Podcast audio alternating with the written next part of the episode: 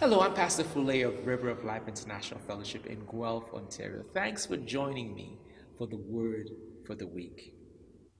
Have you ever wondered why God often encourages us to be strong and courageous? It is because He knows that we often feel weak and discouraged in our journey of faith.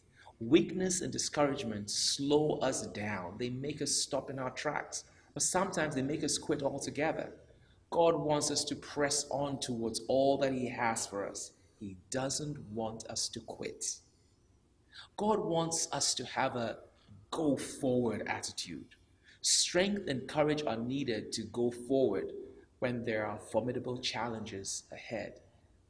Paul declared to the church at Philippi in the book of Philippians, chapter 3 and verse 13, he says, Brothers, I do not consider myself to have taken hold of it, but one thing I do, forgetting what is behind and straining towards what is ahead, I press on towards the goal to win the prize for which God has called me heavenward in Christ Jesus. Praise God.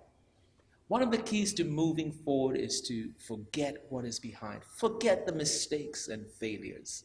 Forget the disappointments and regrets. Don't dwell on your weakness or inability. The more you meditate, ponder, and contemplate on your past failures and weaknesses, the more they will drain you, discourage you, and make you lose heart. So this week, forget what is behind.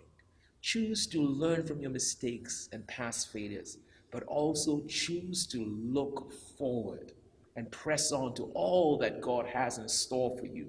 God has great plans in store for you, plans to give you a future and a hope.